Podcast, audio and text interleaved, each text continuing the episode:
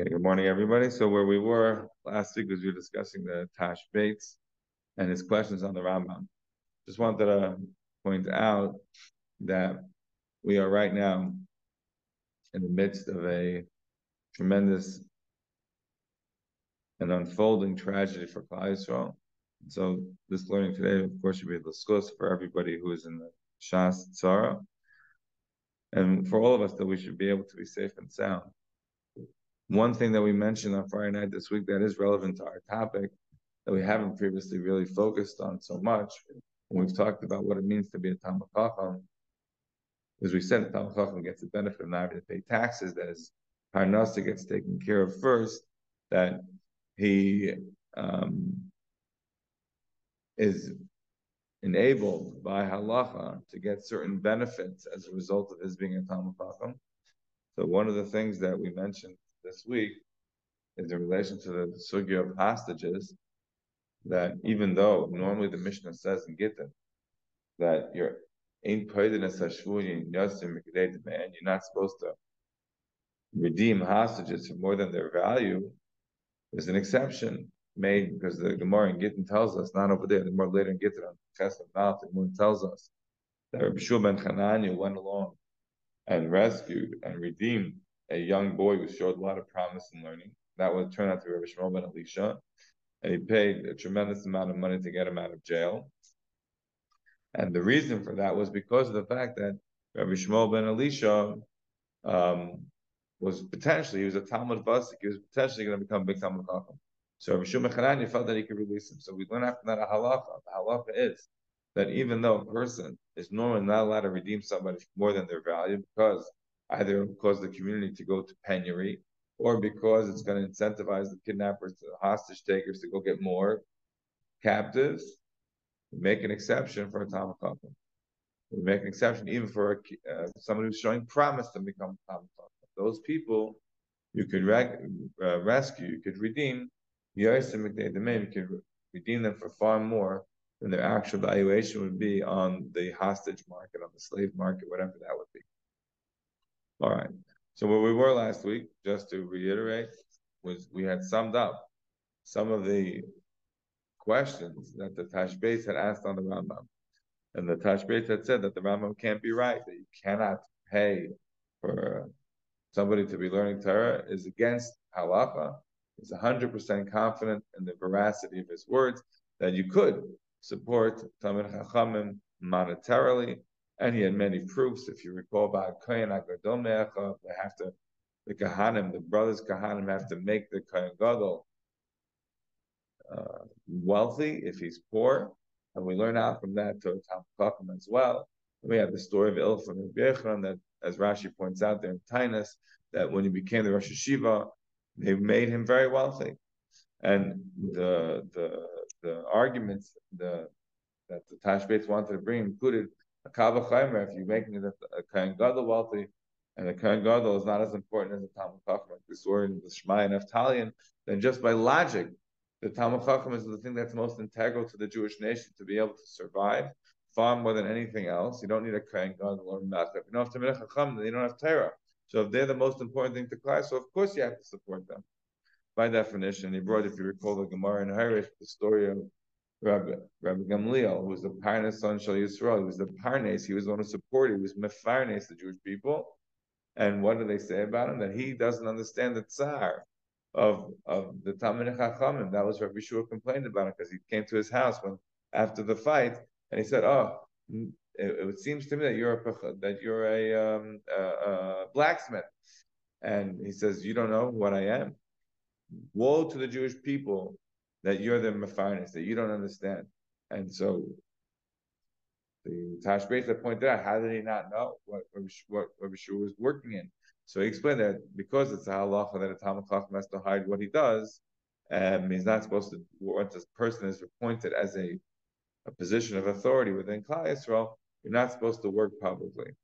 You're also not supposed to party publicly, right? A person is appointed as a rabbi, as a as a um, as a leader among the Jewish people, he's not supposed to sit around the party. He's not supposed to sit around and do work in public. Those are considered beneath the dignity of the office. So therefore, he didn't do it. Therefore, we had no idea what he did. But the Gemara in Hari said that there were these two rabbis, Rabbi Lezer and Kisma, and and um, Rabbi Lezer ben Gudgaida. They were very poor, but they knew how to be mashar tipes b'yad. They were so brilliant they even knew how to figure out how many how many mortar molecules were in the sea. And they were poor as church mice; they couldn't survive on anything. And what did Rabbi Shua say? They mamish have nothing to eat. So Gamliel said, "Okay, I'm going to give them a job." And remember, they didn't want to take the job. And he said, um, "You think you don't want the job because you, I'm giving you soror, I'm giving you power and authority over the Jewish people. What does it mean when you get a job in Israel? It's really work. You're a servant. You're the servant of the people, like the Zelensky show, right? You're the servant of the people. That's what you are. Don't think of yourself as being too high and wordy torty. You're not. So therefore, we end up in a situation where the the two folks, they're Blesbing and God, Blesbing they come to Rabbi Gamliel and he gives them jobs. Says the Tashbetz, that's a proof that someone is a Talmid Chacham is always given a job, is given a position in the community. Why? So they should be able to be supported. So now, this is a clear rise, says the Tashbetz, that you're supposed to support Torah. Now, that's what we did last week. What we continue on this week is a, a few more of the rise. I want to finish up some of these chuvas, be able to move on. So, so the um, the uh, the Tashbetz continues, and he says like this. He says that Pashtus Hadvarim is that the Parnasei Adoris, the people who were in charge of the Jewish people in a monetary way, the people who were responsible for the social welfare aspects of the Jewish people, they would make sure to give a position of authority to Talmid Chacham in order Hanizanim Mitzar, and who were who were very poor, so that they should be able to have a good parnasa. Now, what is the fundamental difference between this and the Kollel system? The fundamental difference between this and the Kollel system is that in the Kollel system there is no position of authority. Right? What's the difference between a community Kollel system and this? A community Kollel system says you have to at least learn with something. You have to take responsibility for something in the community. The, but the the I sort of the imagine the ideal Kollel system is with no responsibility except to learn, right? So in the stories that we've seen so far, in the story of Ram Gamliel, appointing these two rabbis, right? In the, the that, that that that's what can result as a result of somebody not having any connectivity to the wider community. Exactly. But in these stories here, the proof that the Tashbetz is essentially bringing is that someone who's Chacham who's living in penury should be appointed to a position of authority in the community, whatever that position is. Maybe that's a position in name only, but some sort of a position whereby the people will then support him. It sounds like the people might not necessarily support somebody who's just a Talmid Chacham, who doesn't take any responsibility for the. But remember that the Rambam felt not just that you don't pay for somebody to learn Torah, but the Rambam felt that a rabbi is not supposed to take money from the community at all. So there's two separate aspects. And at least on the first, uh, uh, on the second aspect, that a rabbi cannot take money, on that, the Tashbetz is going apoplectic. And he's saying that's absolutely not true. You have how many proofs that I've just shown you that somebody who is a rabbi right, or at some position within the community, whatever that position is, he 100% can take money from the community. Not only can take, is mitzvah the community is commanded to provide for the welfare of that person. Is it possible that in time of the Gemara, they needed support for the very small people, and you know, they didn't have those few people. Whereas now, certainly now, there's no shortage. No reason to support Right, but that's a practical question for today, right? The point is, the Rambam is saying that as a matter of law, from time immemorial till his time, there was no need to provide for rabbis. Rabbis who study Torah should support themselves, and all the proofs that the Rambam gave that of all the examples that he found in the Mishnayos and the Gemaras of all the rabbis that supported themselves, The Rambam felt that no community is supposed to provide for the rabbi, the rabbi is supposed to provide for himself. That's the model that the Rambam had. Whether or not that model is relevant today, we'll eventually get to the troops for today. But the point is. Or is that because of saying that's both. It's both the ideology and the precedent. The ideology is the Sainim Matanas Yechi idea, the idea of the independence of the rabbi, the idea that the person only relies on his own. That's the ideology. The precedent was all the examples in the Mishnah, all the examples of the Gemara that he brought. All right. Continues the Tashbetz. And the Tashbetz says like this that says the Gemara tells us, the Gemara in the end of Saita tells us that Rabbi Avo was offered a job. He was offered a job because people liked him. Rabbi Avo was a very charismatic person. He was a rabbi in Caesarea. Rabbi Avo, the Gemara tells us in, in Sanhedrin and Subis that the, the either the matrons or the maidservants would dance when he would come to visit the governor. They would sing a song, Rabbi the Amse, right? Because he was a very, very um, important person. And Ravo was offered a job, and he did not take the job. Why not? Because Ravo said, "I'm good, I'm wealthy, I'm connected, I got it, I, am I'm good to go. I don't need the job." But there's another guy. His name was Rabbi Abed min Akai, and he was poor and he had a lot of debts. So he says, "You know what?" He gives an idea to the community: hire him. Hire him. Why does he say to hire him? Says the Taj exactly the same reasons that I've just said which is like the Gemara in Harias. Whenever you have a rabbi who, of course, the Tashbetz is not saying that Ablezer ben Charsim, somebody who was so incredibly wealthy. Remember, he had Elif Ayaris, right? And Elif Sfinas Bayam. He had a thousand ships and a thousand cities, whatever that means, but he was incredibly wealthy. Course, it's not saying that you have to hire somebody like him. He doesn't need a job. He's independently wealthy. Rab Tarfin, right? Ben Azar. These are people who came from incredible wealth or got incredible wealth. Either way, that's not what we're talking about. But what we're talking about is if you have a Talmud Chacham who's having a, a, difficult time of it, give him a job. Make the community support him. We saw that in Harias, and we see that here in the end of sight that says the Tashbetz, because you see that Ravo said, give the job to Yaakov the Min, Rav the Min And he took the job. He took the job because he had Nefisha Chavis. He had so many people who were coming after him, running after him in order to be able to uh, you know pay his debts. So that's why they, they gave him the job. So This is then clear in the Talmud. The the tzibur is commanded to give a position to the chachamim so that they should have a good living, that they shouldn't have to live in penury. But of course, if they want to refuse, not saying if the Talmud Chacham wants to refuse, he wants to live mamish hand to mouth. That's within his prerogative.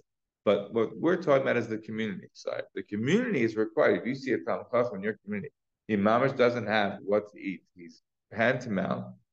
So according to the Tashbetz, give him a job in the community. This is a chiyuv on the community. Give him a job, some responsibility for the community, and pay pay for the job so that he should be able to live the covet. Whoever runs the community, whoever the parnas is, whoever the you know the president is of the shul, whatever, whoever it is that, that is in charge of these kind of things, that's the person who's on him the responsibility to make sure that this gets taken care of. adam And no one's able to disagree with this. That's how strong he is against the Ram. Then he continues going. So you hear this. So what we said is two things. One is that the Rambam said that somebody who's a Talmud Chacham, right? He's he's he's not to take money, and the communities never did it. There's both ideology and it was the precedent, right? And what would we say from the Tashbetz until now? We said from the Tashbetz until now that what's he proving? That if somebody's a Talmud Chacham but he's very poor, give him a job, and then he'll become wealthy because everybody's going to support him. But what we said is what the Tashbetz didn't say. He just support him without a job. Now the Tashbetz gets to this. It says the Tashbetz, Vafilu Talmid Ma'iskim B'Torah Kol Yameim, and even Talmud Chachamim who are studying Torah all their days. Yeshivas, even if they're not the head of the yeshiva, even if they don't have the position, Chayavin hatzibur lefarnasam derech kavoda. Nevertheless, the community is required, is responsible to support these Talmidei Chachamim. That that uh, we have a Gemara. The Gemara tells us in Shabbos, it's in Subas, a bunch of different places, Psachim, etc. The Gemara says, "Ezu Talmud Chacham shebnei Iroi b'tzaven lasis melachtoi." Who is the Talmud Chacham that the community is responsible to do their work?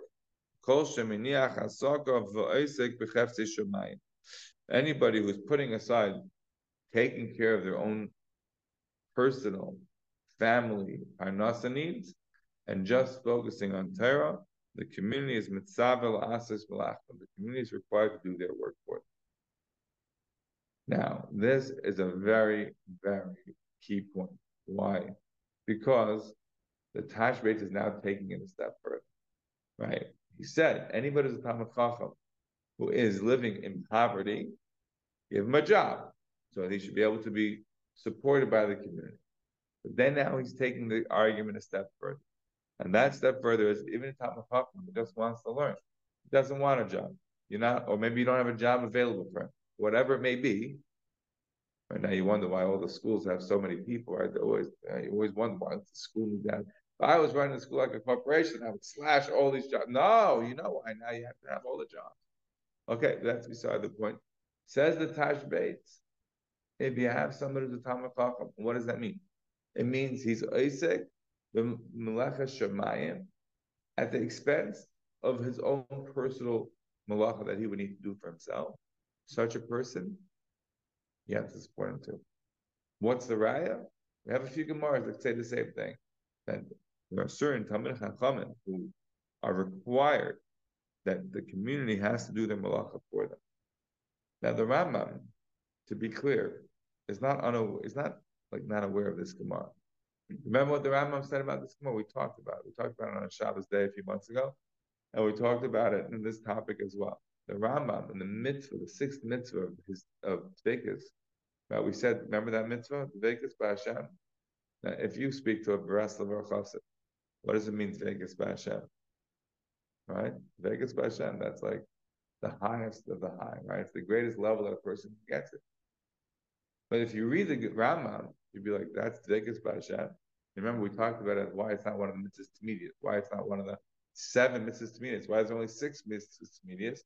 You should have a seventh. What's the mitzvah Tminis? The Sefer Chinuch says in Hakdama is a mitzvah that you could be Mekayim just sitting here. Right? Close your eyes, you could be Mekayim the mitzvah of being Maimin and Hashem. You can Mekayim the mitzvah of being an Erev Hashem. You don't have to do anything. You don't have to say anything. You don't have to use your mouth. Just your mind. So if you sit here, close your eyes, can't you mistake back on Why is it one of the seven medias? They pointed out that the rabbis had a had a, had a Shimon HaAmsoni problem. What does it mean a Shimon HaAmsoni problem? Remember the pasuk tells us Es Hashem Lakecha Tira, right? And Shimon HaAmsoni was Darish Kol Esen Shebet Torah, Ad Sheigil Es Hashem Lakecha Tira, and then he wasn't able to darshan it. Why not? Because he said Es is going to be Marba one, Right? That's where he decided he's going to stop his S enterprise. And remember what he did? It's the same שקיבלת יששכר לפרישה, כך קיבלת יששכר, כשם So he stops darshing the essence. Right? Because he says, I can't figure out what else would you be uh, fearing aside from HaKadosh Baruch What could be equated with it? Ad, what, Shabbat, Rabbi Akiva, what Rabbi Akiva say? S is L'Rabbis, Talmid HaChamim. So the rabbis, the Sifri says, had a, uh, points out, and also the Gemara in Ksubas at the end, the Gemara says that the rabbis had a problem. The Torah says, "Be mistavik ba'akadosh baruch Right? The pasuk says, "Avoy sidbak, avoy sidbakun, udavka boy." How can you be mistavik ba'akadosh baruch Hakadosh baruch is an eish eichla. Says the Gemara. What's the answer? You have to be mistavik to. You have to marry a daughter to a Talmud. You have to marry Talmud Chacham. Uh, you have to marry to the daughter of a Talmud. Marry a daughter to a Talmud. And you have to be doing their malacha for them. I said, Brahmaktya Talmud Chacham. So Dvekas B'Hashem becomes not a mitzvah being misdavik with HaKadosh Baruch Hu, becomes a practical mitzvah, marry a daughter to a Talmud. That's why they look for a learning boy. It's not from nowhere. Right? That's where it comes an idea that you should marry a daughter of a Talmud if you're looking to get a shidduch. And that's where comes the idea of supporting a Talmud. This becomes the mitzvah of Baruch Baruch, and therefore it's not one of the sheish mitzvahs because it actually requires you to do effort. And so the Rambam is not unaware of this Gemara. In fact, he brings down the drasha in the sixth mitzvah, in the Sefer mitzvahs. And if you look at Hilchas Days, in the Parak Vav, the Rambam brings down this Gemara. What's what's going on? How does the Rambam get out of this? It sounds like you have to do the work for the Talmud Chacham. The Rambam, if you look at the lashon there, the Rambam doesn't say it exactly like this. Doesn't mean you literally do the work of the Talmud Chacham, meaning he doesn't work and you do his work. It means like all the other Gemaras that we saw in Baba Basra, we saw Gemaras in Pesachim and all the different Gemaras that we quoted. What does it mean? It means that the Talmud Chacham, what do you mean? I said, the Talmud Chacham. It means you let him sell his wares first.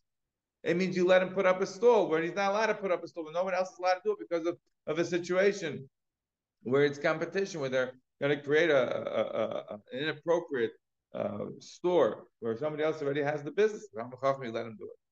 But Talmud Chacham, you buy his wares first from the Talmud Chacham so he can go back to learning Torah. That's what it means. I said, Talmud Chacham doesn't mean literally he doesn't work and you do his work. It means you do all the various things in order to ensure that his melacha will become that much easier so he can focus back on Torah.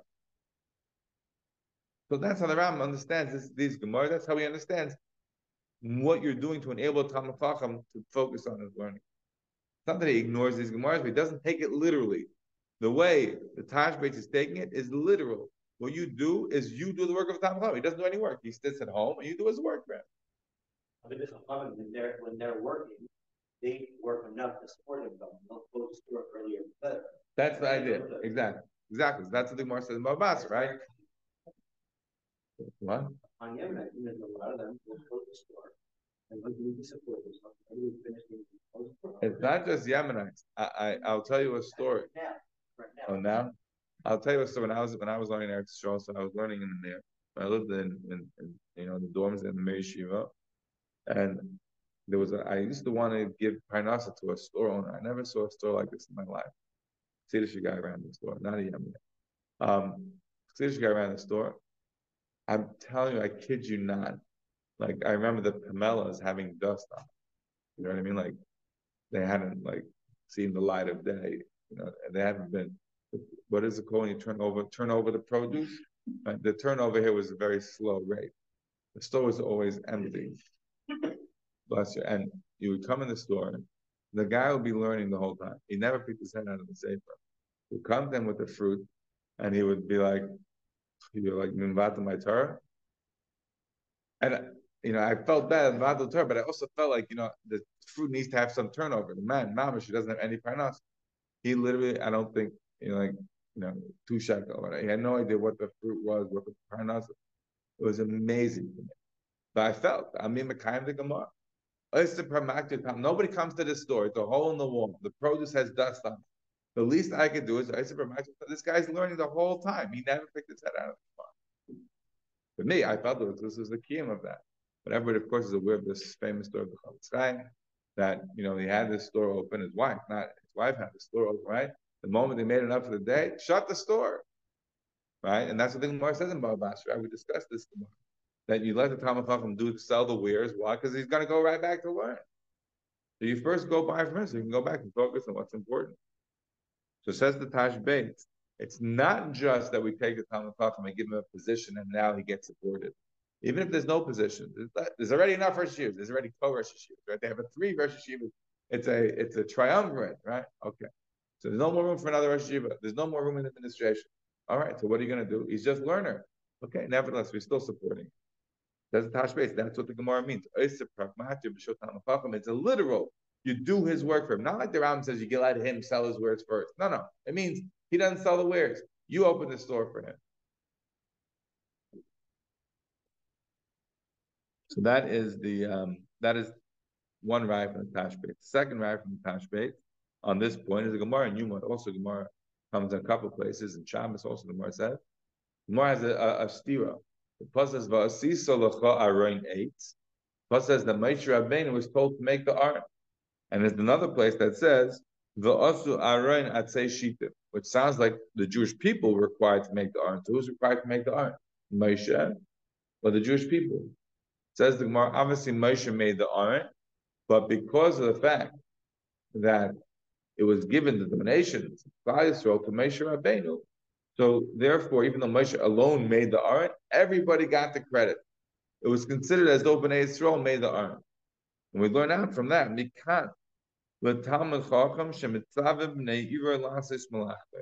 there's almost the same kind of a drasha, right?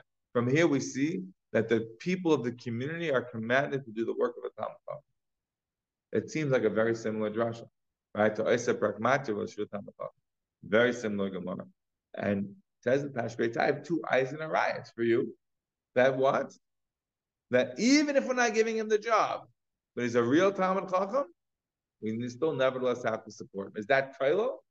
I mean, it's almost exactly what Kollel would be. Not a community Kollel, right? We have to learn with the Balabas in the town, right? Like you have to pretend, like, okay, let's do the Gemara, like one line, two line. No, right? Today they do it a lot better, right? They really have a partnership. But we're talking about not that kind of a Kollel. We're talking about a situation where they have no interest in doing anything except learning and at the elite level that they're on. Such a person still needs to be supported, says Tashbetz. The Rambam would have none of it. Because remember how we just explained how the Rambam understands these Gemara, right? Says the, and you remember one of the arguments of the Rambam was on a practical level. What did the Rambam say? It says, there was never a time that they supported the great yeshivas in Babylonia. Right? You know, now there's a Baruch Hashem that people have big SUV cars. What happens in a big SUV car? You could use it to like, you know, drive down the road and have a, and feel like you own everybody because you're like 17 feet tall, then that's one aspect. But there's another aspect of having a big car. What is that? You could have seven mission, you know, uh, uh um, uh, whatever they are, can come in at one time, right? They knock on your house every two minutes.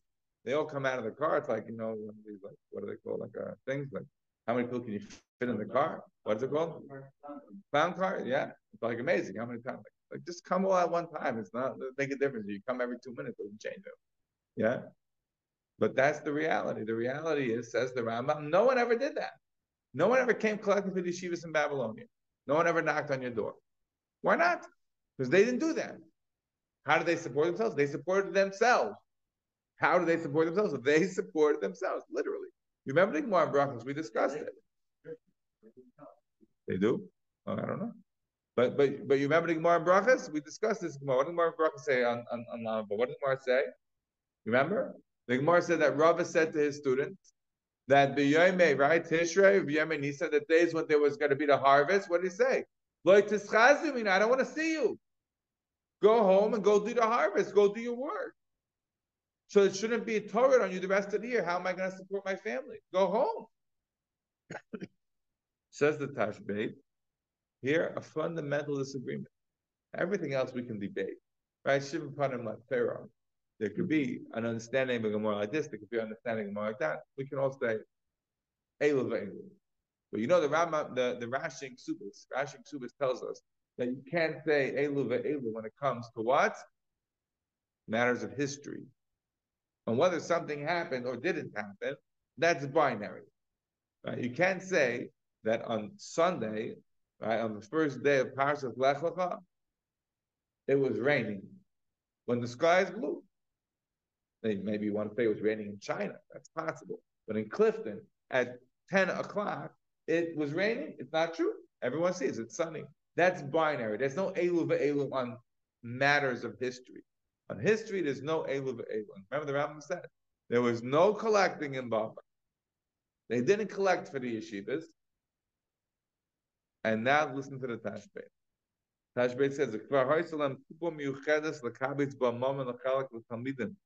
there was an absolutely big pushka there in Baba to collect money for all the people who were learning in the yeshiva, the Farnasim, Derech in order to be able to.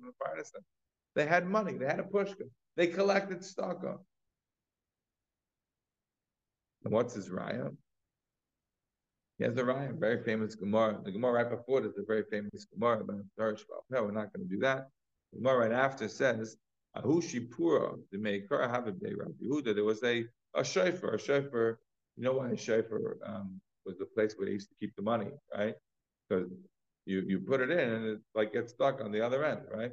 So they would the not a joke. That's what they had the shofars in the in the Beis Hamikdash. Mishnahs and Shkol tell us that they had various shofars. These are obviously the uh, you know like the Yemenite shepherd, how to get the money out. You know, the, I'm kidding. I don't know, but they had these. The huh? Yeah, they had these big shofars, whatever. That that's what they would put in the that would they would put in the um in the uh the, the donations from the people. So so the um the Gemara says that there was a shofar which was initially by Rabbi Yehuda, and then they, they went to Rabbah, then went to Rabbi Yosef, then Abaye, then Rava, and all around the place. So there's a dispute between Rashi and Rabbeinu Sherira Gaon. Rashi brings down Rabbeinu Sherira Gaon as to what it was for. The Tashbetz goes with the Pshat of Rabbeinu Sherira Gaon, which he says he thinks is the right Pshat. Rashi brings it down also. Either it seems maybe that they were doing it for, for the needs of Shabbos, like for people to be able to have enough money for Shabbos. But there's a, there's a, that's one possibility, as Rashi says. But the other possibility is what Sherira Gaon says. Rav Gaon says, you know why they had these shofars? Why did they have these shofars there in Babel? They went from the house to the house, like, you know, the, the kupas were Meir Baal HaNes, right? It, it, nowadays, I don't know if anybody still has this kind of pushka. When I was a kid, I remember that the pushka, like, there was a pushka, Meir Baal HaNes pushka, right? And, and, there was a person who would come every year and empty the pushka, right? And who got the pushka was an honorable thing. They, they only gave it to like a special person. Not everybody got a Meir Baal HaNes pushka. Maybe today like you know, I didn't make it happen. But then it was like a very special person got the pushka. So so the, Sherira Gaon says the whole this pushka was there to collect money, support the people learning in yeshiva. Says the Tashbetz to say that they weren't collecting money for the Talmid Chachamim who were learning in the yeshiva it's not true. They had a shofar. They collected it. It's a Gemara. It's not even a question. Now, again, it could be the Rambam moment the pshat here of Rashi, right? That not that I'm sure going maybe it was there for the Yitzias of Shabbos, whatever. But but there's a possibility. Says so here's the joke, right? The joke is I just said to you that on the matters of history, it's binary. So Tashbetz is arguing with Ram. Only one of them can be right, but on the what the Gemara means on the Shofar, that's a debate. That is, you know, yeah, that's not clear. Right? There's a dispute. But you know why the Tashbetz prefers the Sherira Gaon shot over over Rashi? He says a very interesting line. He says, says I think that um, Sherira must be right better than Rashi. Bu haroy He is more roy to rely on. And this is the Tashbetz when he refers to Rashi. He says divrei kotche like unbelievable. He says the mamish, the phrase that he has Rashi. Says Shedivra Ga'onim Kabbalah. The Ga'onim, and I, I want to say this with proper amount of qualifications and caveats and respect. The Ga'onim, I can say this with a lot of different tangents. I'll give you one tangent before I come back to my point. The Rambam's Mishnah Torah elicited a ferocious debate for different reasons in different parts of, of the Jewish people, right? And in Europe, for example, like the Raavad, what what exercised the Raavad so much about the Mishnah Torah was the fact that the Rambam didn't give you citation. He just tells what the halacha is. He's not telling you who says or why.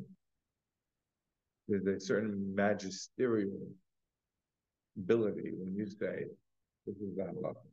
I'm just laying it out. These are all the laws. But you're not giving anybody all the work that went into figuring it out and all your logic.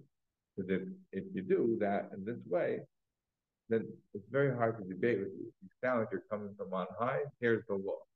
Does the rabbi? That's not a appropriate way to do it. The way every, huh? Wait a minute. You're not debate. Let them go debate. Later on, being involved, you want to learn from that answer, that's. No, this is also a problem. I'm, I'm just quoting what the Raavad says. The Raavad, when he write, when he fights with the Rambam, beginning of the Hakdam the Mishnah Torah, he says he this Machaber didn't like the other Machaber. He's not bringing down his sources. You can't fight him. It's very hard to fight somebody if you don't know what he's basing himself on. You're not enabling a real debate. You're just saying, I'm on high. I tell you what the law is. Here's the black letter law. Very calm, very cool, very collected, but it's not. in the mind of the Rambam, there's a massive, there was a massive amount of work undertaken over a period of 10 years, day and night, says the Rambam. He worked day and night, going through all the sources of Kol Terakula to figure out what the halacha should be. You're not sharing with anybody all your work. And the Rambam, of course, says he's doing it in order to enable people to have an easier time of it. And one in one of the letters he writes, he's going to put together a book of all the reasons. Fine. That was why in Europe they had an issue the. But you know, in Bavel they had also a massive issue with the Rambam. They had a big problem with the Mishnah Torah. Bavel, I want to be clear, it's not the same as Haman, right? In Yemen, they love that. They, they, they remember what they, remember what they did in, in Yemen? In the Kaddish, very good, right? That's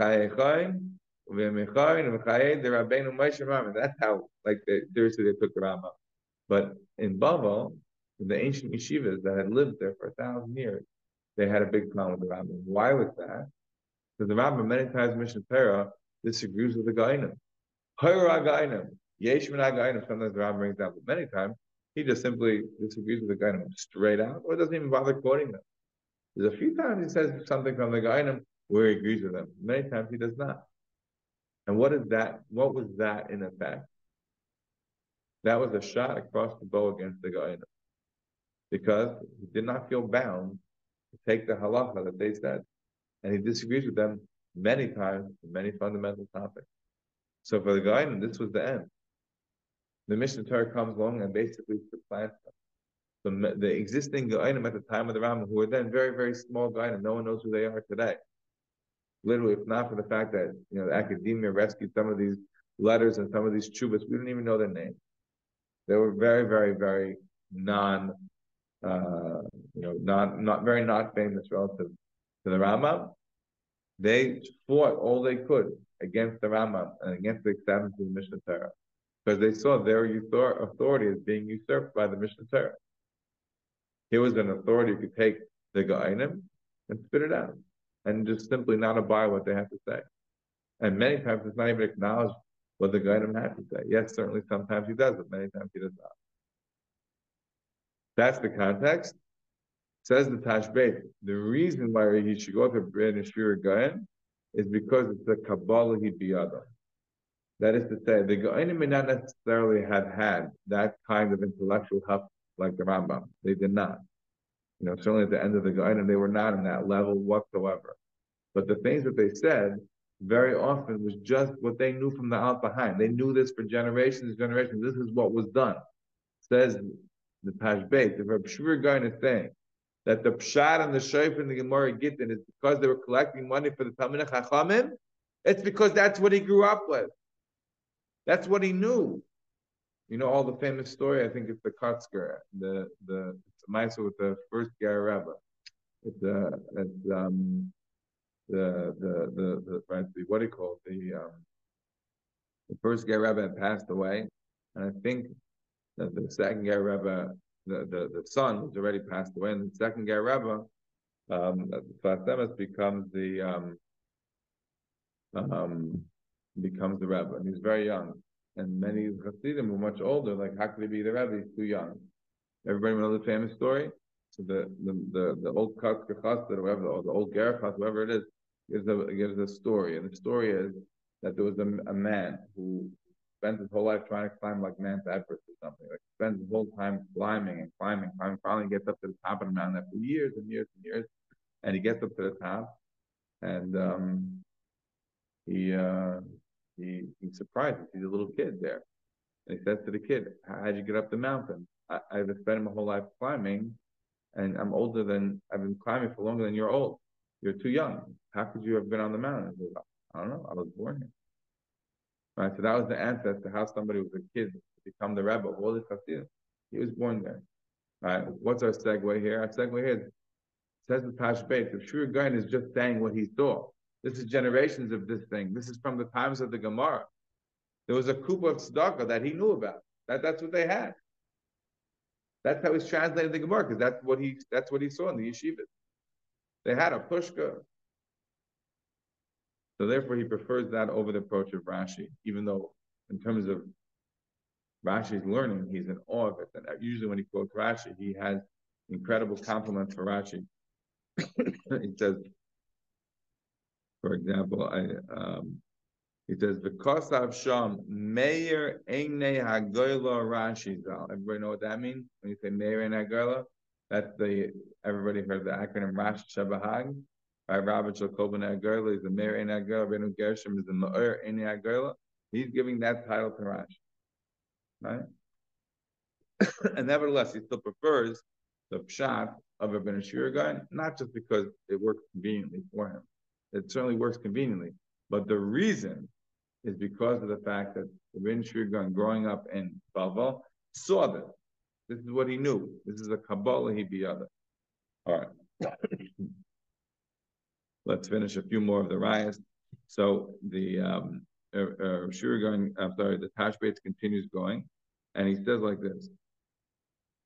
I want to bring you a riot. The Gemara in the beginning of Bashra says that you can pay for the the student they can have the, the teacher teach the students the alphabet, right? They can teach the students the alphabet. How is that? the There's a whole question how it works. Is it like babysitting fees or whatever? He says, says the says the the Tashbetz.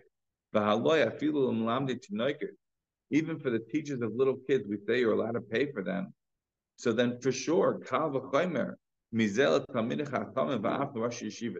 if you're able to pay for for for a, a pre one A teacher to teach a kid alphabet, so you don't think you should be able to pay for a Talmud Chacham or a Rosh Yeshiva, and it should be able to have a parnasa? It's insane. How could you how could you say that a Rebbe who teaches a kid alphabet, he gets a salary, which is the halacha, and then say somebody who's studying Kala or Kuli that him you don't pay for. Hmm? Okay, so I said the Gemara is the Gemara seems to suggest that the reason that you're paying for the teaching the kid aleph base is the idea because he's really, um, you know, it's a skarbatali, he's a babysitter. Fine, but that's the kal vachomer that Tashbetz wants to bring. Tashbetz then says that there's a, he has a story. It's a Medrash Tanchuma actually. The, the Medrash says a story of a guy's on a boat and he's on a boat, and there's, you know, what happens when somebody's on a boat? You know, you are on a boat. I, I used to go fishing, and I can tell you there's good people on the boat. On a fishing boat, they sit there all day. I kid you not. This is like you can mekayim shalit You can have mamish all the biggest kavanah ever go on a fishing boat. With somebody who's any Yehudi, they sit there talking about the fish. They up last It's, and it's like literally never ends. The amount of time that people can talk about the fish is bonkers. But why are they talking so much? The reason is because you have nothing to do. When you're on a boat, maybe now that you have internet, whatever, maybe it's the old days, they didn't have the internet on the boat. What do you do? There's nothing to do. It's absolute boredom. All you do is talk. If you're a fisherman whose whole life is fishing, there's nothing else to talk about but fish. So it's mamish like star upon star to have to listen. So says the uh, or says the Tanhuma, there was a story. They were on a boat, and there's a there's a guy on the boat. There's a rabbi and a bunch of businessmen on the boat. And the business, you know what they're talking about? They're not fishing. They're, they're traveling. What are they talking about? About how important they are, how rich they are, how much weird and merchandise, and they're just going on and on about how successful they are, right? And the rabbis are saying yeah, yeah, yeah, yeah, yeah. They say to no, what about you? He says, I can wipe the floor with all of you. I got better weird than everybody can. And they're like, where? And they said, man, just they start looking up and down the boat. They look in the hold and the cargo. Where's his weird? Maybe he has diamonds. What is he holding? They can't find his weird. And if they're going plotting, they're going crazy. What what's he so rich about? We don't understand. And of course, you know how the story ends, right? The pirates come, they take the boat, they steal all the wares, and they end up all on the shore, mountain naked, and they have nothing. So the community you know, take some rachamim on them, like, you know, give them whatever, nothing, you know. And the rabbi goes to the shul, and he says, I would like to give a shir. Blows them all out of the water. Like, wow. Everybody now is so impressed. They wanna they wanna hang on to him. He's a big rabbi. So like the, on the the measure says on the right and on the left, they're accompanying him. They're hanging around him like you know, can't get enough. So they give him a job. They put him in a nice position. They're giving him money. And the people who were with him on the boat, they come begging to him. Says, look, I told you. My is it better than yours? Says the Tashbetz. This is what the Mishnah means in the end of Kiddushin. And when you learn this Mishnah, you never thought of it this way. The Mishnah says over there, it seems to be a stira, right? Rabbi Nehorai says that I would never teach my son anything except what? I'm only going to teach my son Torah, right? Why? What was the reason? Says the Mishnah, because any omnis only lasts for a person when they can still work. But when they become old, then the work doesn't work for them. You can't do the work, assuming manual labor, right? And if you're Warren Buffett, I mean, forget Warren Buffett, he's young. Charlie Munger, right? A hundred years old, Namish Kanai Nahar, mind like a steel trap, right? We should all be blessed with such a brain when we're a hundred years old. Man can barely move, but his mind is working. Mamish has his mind is arbit like you don't believe. Imagine that situation, right? Where you now are old and you have a blue collar job. Your job was to be in the factory. You can't move. They fire you. That's the way it was in the olden days. You didn't have the union to protect you. So that's it. You're done. Your job is finished. The way the common understanding of the Medrash of, of the Mishnah was what? The common understanding of the Mishnah was that when you get old, so you don't have you don't have the ability to work anymore. But if you have Torah, then at least you can you can keep yourself occupied. You can do something that has value. You can do something that's important. You can do something that's helping you keep your life and be relevant, not just golfing. That was the simple understanding of the Mishnah, right? That's the way everybody understands the Mishnah. Says the Tashbetz, that's not how to understand the Mishnah. What is the Mishnah telling you? Mishnah is telling you I'm gonna I'm not teaching you any umness in the world except for learning. Why? Because all the umnus is only going to be when you're young, when you're old, it's not going to be an umnus. But Torah will last you when you're young and when you're old. What do you mean? How's it going to last when you're old? It's still going to be an umnus. You're going to still be able to make a living off it. It's a totally radical understanding of the Mishnah. It says the Tashbetz. That's the way to read the Mishnah. And if that's the way to read the Mishnah, that's showing you what? Exactly that you get paid for learning. Hear that? That's an eyes and a rye from the Tashbetz against the Rambam. See, we are getting um, short on time, so just do one more, maybe. Um, so, so uh, yeah, we'll just do one more thing. So, and there's another Tanhuma. Tanhuma says that um, that there was a person, a sefer, who was a big Talmud when he would come to Yerushalayim, the Oil of and by the way, it's not 100% clear was the time of Beit HaMikdash, and I did do this sugya probably like a year ago on a Friday, and I discussed that there used to be oil regal even after the destruction of the Beit HaMikdash. The idea of going to Israel for Yontif is not a new invention. People would go make Ali, make Aliyah for Aliyah Regal even when there was no Beit HaMikdash. Whether or not they brought karbanas, big, big. But there were those who suggest that perhaps they brought karbanos even after the full moon fire. Okay, I don't want to get into that figure right now, but there are those who make that suggestion. So there was the Sefer, every year we were going to Yerushalayim, and the people knew he was a big God of B'Torah. So they offered him, they offered him like um, like a big a big sum of money, 50 gold coins. They should stay there with them another story brought in the Medrash and Brisa. Uh, this is in Kinyan Torah. So the the the the, uh, the Mishnah there says that if Yosef ben Kisma says that he was once traveling, and when he was traveling, he got to a city, and in that city they recognized he's a huge Talmud Chacham. So they said to him, "Listen, maybe you can come and stay with us, and we'll give you alfei dinim We'll give you a thousand gold coins. Again, I don't know, fifty gold coins, a thousand. Sounds like maybe a bit of inflation, or maybe you know, we're talking about what's some enormous number. And Yossi ben Kisma says, no. He says, I'm not going to leave where I come from because I need to be in a place where they're learning, where there's a lot of Talmid Chachamim, there's a lot of Torah. I don't want to any dar el. I'm not coming to this town. This town doesn't have enough Torah. Whether or not he was responsible to come to this town, not come to town, beside the point. So what does the Tashbetz want to see from these stories? The Tashbetz see from these stories. They're not people who are necessarily going to be taking a job. These are people who are going to come live in a town because they have a lot of Torah knowledge. and the townspeople are inspired to see such someone who come living among them, and they're willing to pay for them to come and live there. So these are riots more that the Tashbetz wants to bring, that not only do we appoint someone in the Talmud Chacham to a position of authority and support them, even without a position of authority, just as the Talmud Chacham was able to learn really well, and we want to support such people, we want to increase so therefore we give them a salary. Even if they're not taking on a position of authority in the community, just for having them to live in our community is a value never is a value nonetheless. These are some of the riots that the Tashbetz brings to this second point against the Rambam. Right, we'll stop it.